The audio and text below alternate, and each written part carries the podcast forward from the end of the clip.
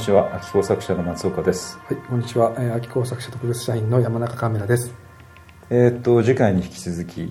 浜田館長のお話を聞いていくわけですけれどもあの前回のエンディングでもお話ししました。やっぱり三浦梅園ってこう面白い。で土地の人に聞いてもなかなかあの三浦梅園どこをあのとにかくすごいっていう話しか聞こえてこない。そうですね。どこがすごかったのかっていうのは本当にあの僕らはそこ同じ富永村に住んでるわけで、同じ風景を見ながら梅園が250年前に何を考え始めたのかっていうのをね、ぜひとも知りたいと、はい、でその梅園の思考をお借りしてその回路をお借りしてその中で、えー、お祭りを組み立てていきたいと、うん、まあそういうとこなんですよね、はい、じゃあ引き続きあの浜田館長のお話を聞いていきましょう。はい。どうぞ浜田先生がその梅園と出会われたのはいくつぐらいの頃なんですか？私はですね卒業論文を考え始めたところですから、うん、21歳ですか、うん、21歳の子ですね、最初に出会ったの、は。い、西洋哲学ではど専門があったんですね時代 私たちの時代はね、まあ、ご存知お分かりだろうと思うけども、はい、いわゆる学園紛争のちょっと前なんですよ、はい私がその学生だったのはね、うん、でそろそろそのいわゆる学園封鎖であるとか、うん、なんとかいうのがあちこちの学校で起こってた頃なんです、で、まあ、私は哲学科で同じ学科に何人おりましたかね。10人ぐらいおったんですけども、はいまあ、学園紛争の一歩手前だったんですね、うん、ですからねちょうどね東大の封鎖がありましたでしょ、はい、東大のね安田講堂の封鎖。あれが私が卒業した後なんですよ、はい、ですからそうですね。まあ全国あちこちで学園紛争が、うん、あのポッポッポッと出てで私の私は山口大学なんですけども、はいうん、そこでもあの学園封鎖、うん。やりかけたわけですね、うん、で、まあ、そういう時代でだからっていうわけじゃないけどもあんまり授業には出なかったんですよ、うん、だけど、まあ、興味としては哲学が興味があったもんですから本は読んでたんですけども、うん、でその卒論を書かなくちゃいけないということで、まあ、西洋哲学なんだけれども西洋の哲学っつったらもうあっちこっちも腐るほど 皆さんやってるから、うん、要するに日本のね、うん、あの私も自分が親不孝者だということを思ってたもんだから親孝行っていうのをしないかんなと。その日本のこういろんな思想の中ではやっぱ親孝行っていう考え方が非常にあの誰でも考えてることだろうと、うん、だからやっぱりそこら辺を誰か追求した人がおらんかなということであのその日本の学者をやろうと思ったんです、で本屋でそのずっとこう何のことなし物色してた時にこういうこれですよね、はい、星一つで50円だったんですけどね当時はね、うん、これそれですその本。いやいやこれじゃなくてもうもう私が手に入れたのはボロボロのやつですけど、ね、それをポッとこう何気なし見たんですよ、三浦梅園集と書いてあって、うん。三浦梅園というからまあ日本人だろうということで、いうふうにでこう見たらもう本当にびっくりしましたね、うん、最初に高木圭君に答えた書があって、その天地は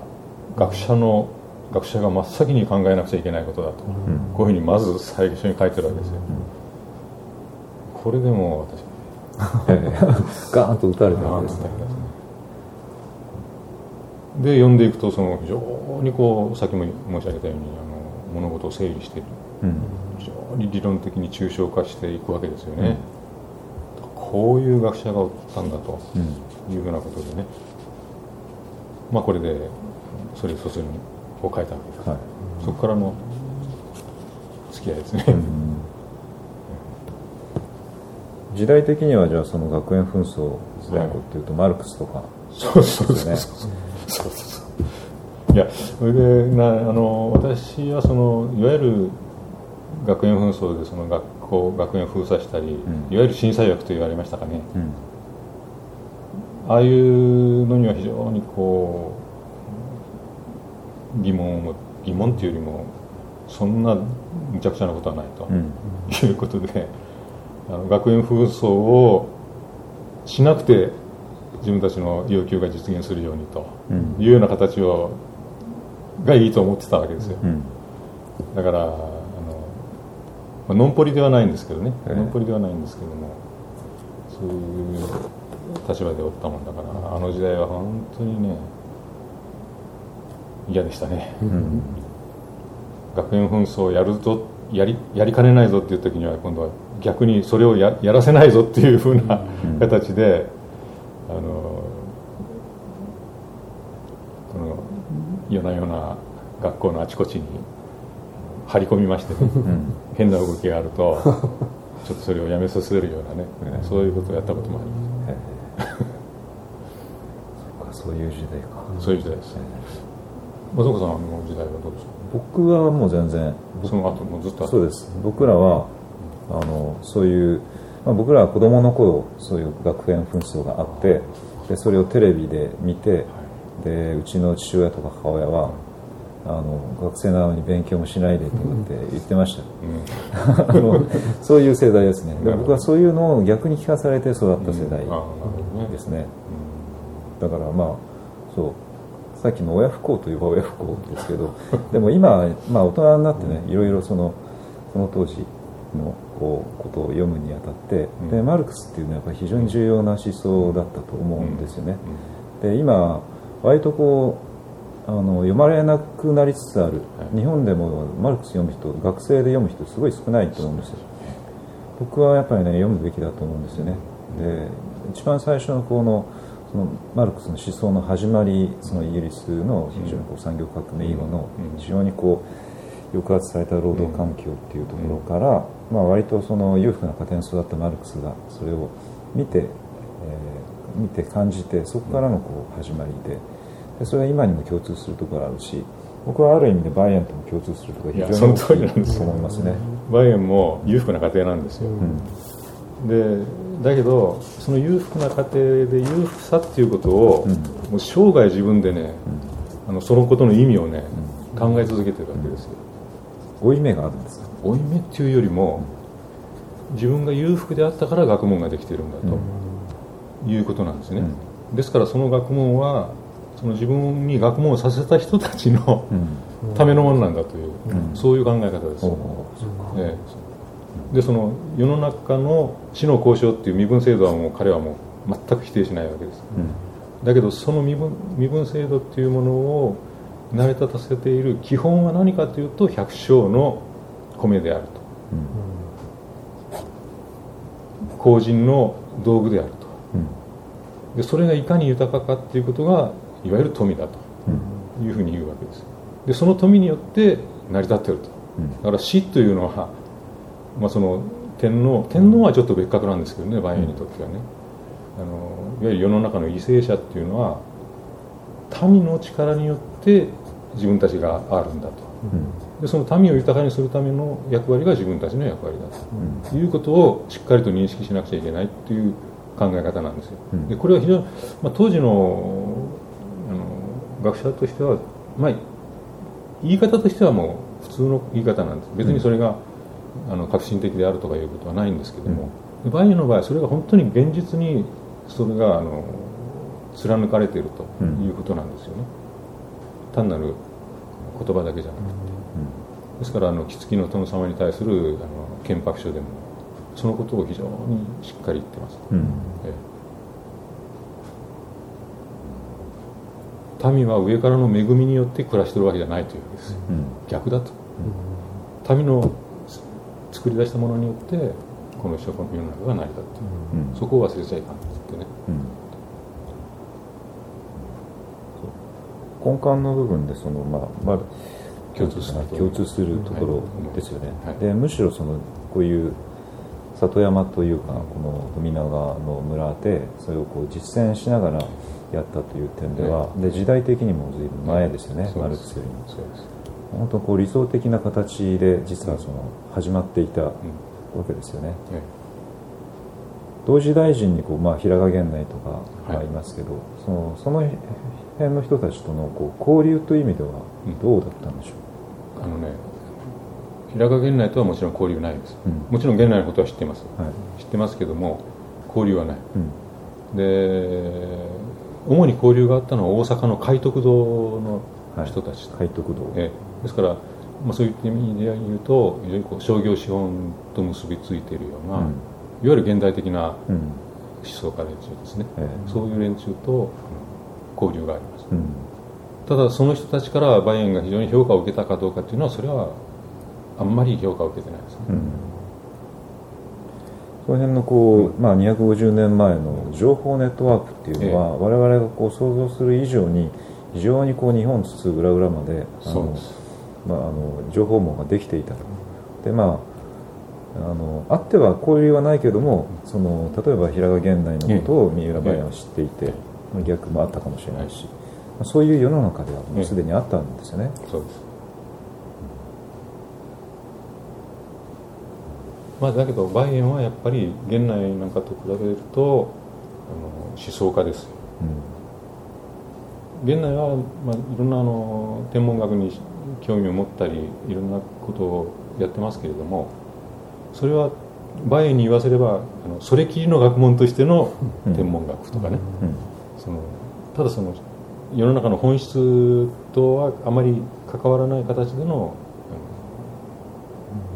自然科学とか、うん。そういうものをやってるわけで梅園の場合は自然科学を世の中の本質との結びつきで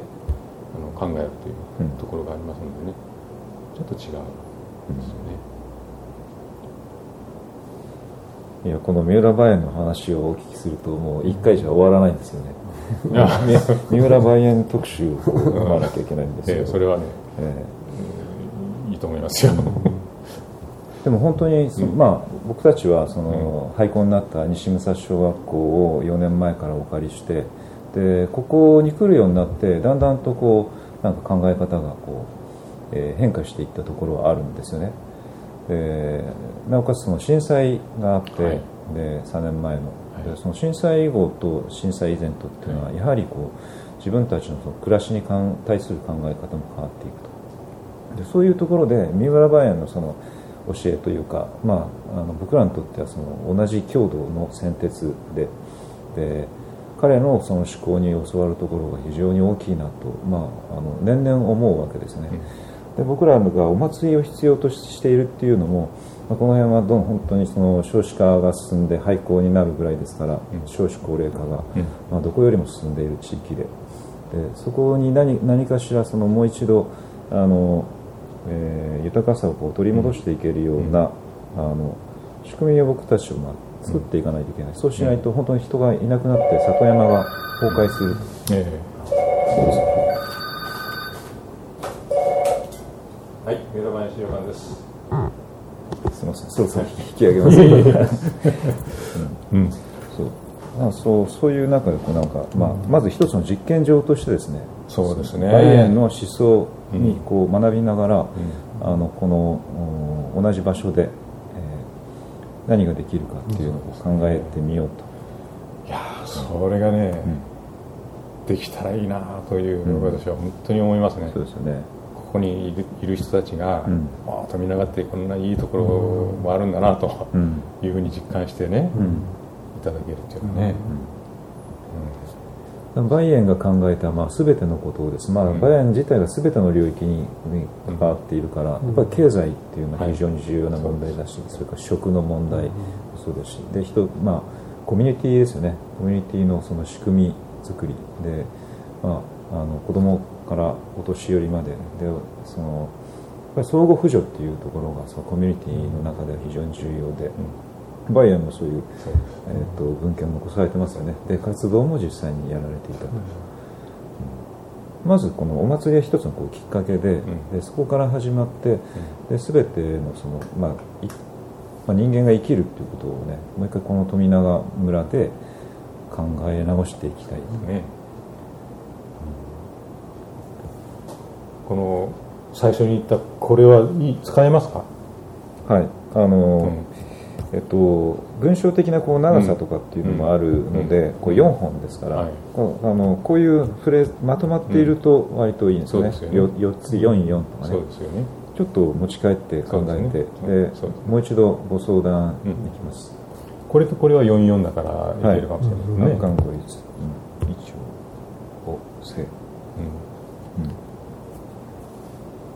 いやあのちょっとね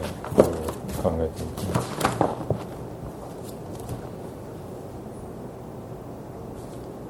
まあ、ここの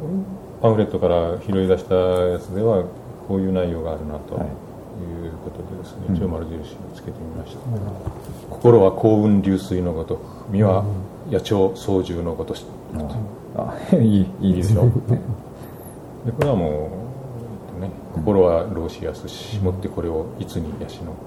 身はいつしやすしもってこれを老に養の、うん。こういう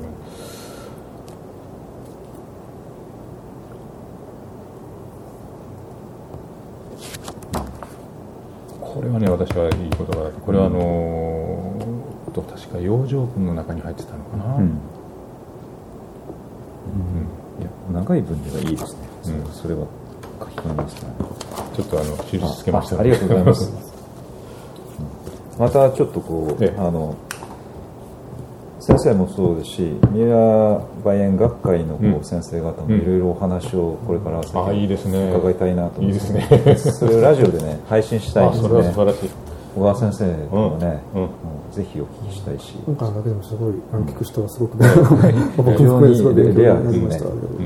ますこういう機会になんか本当その梅園のことをその土地の人も本当は知らないんですよね、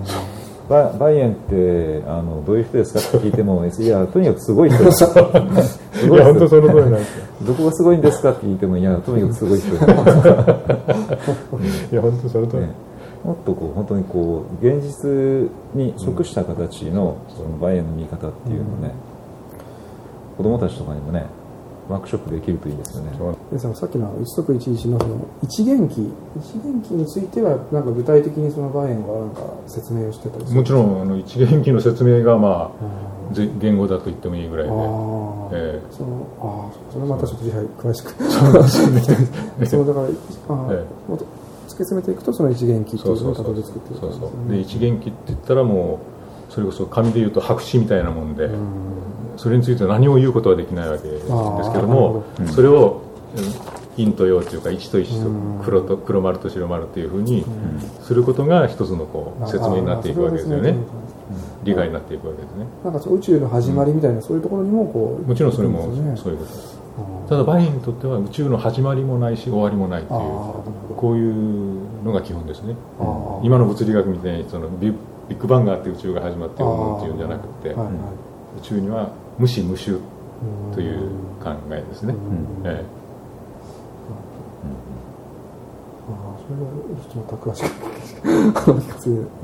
だけどそのそういう宇宙理解世界理解っていうのが、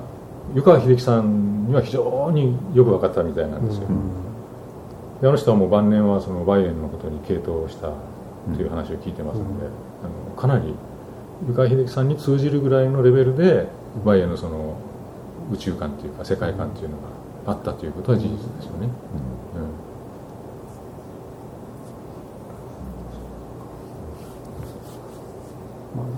一番一番最後にこう、うんどんどん1がこう1になってっていうのええ。をずっと繰り返していってもその1自体がまた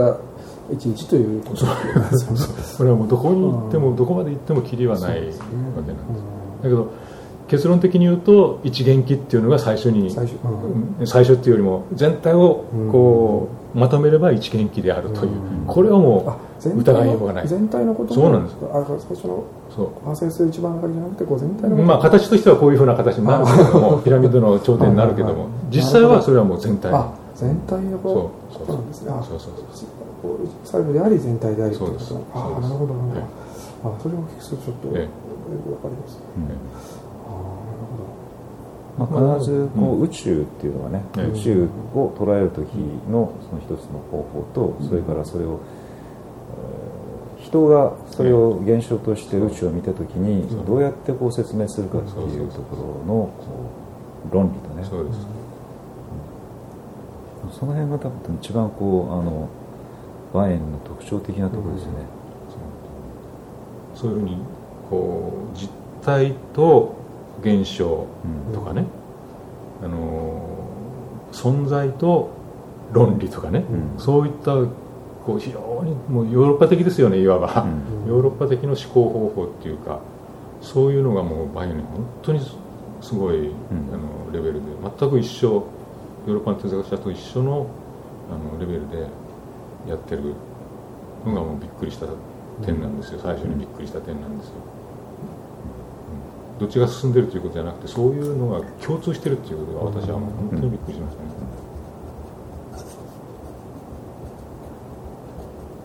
いや次回もぜひ引き続きよろしくお願いします。わかりいやこれはあの、はい。ぜひ連絡取ってください、はい、じゃあこれ、ええこのアドレスに、ええ。ええ。ー連絡してみます。大変あの勉強になりました。デザインをちょっと期待しておきます間があっても足りない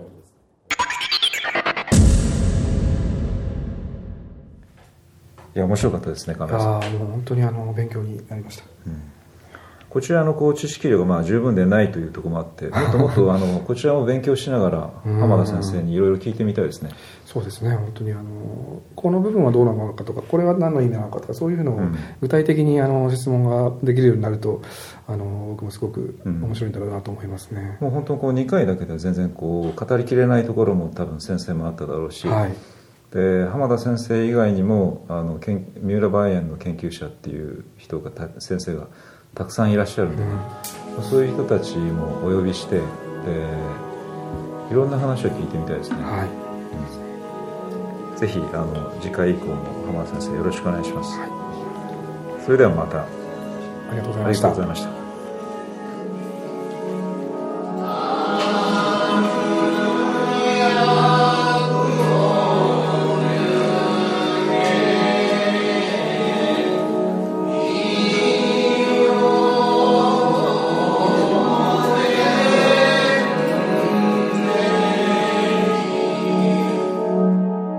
Misaki Radio.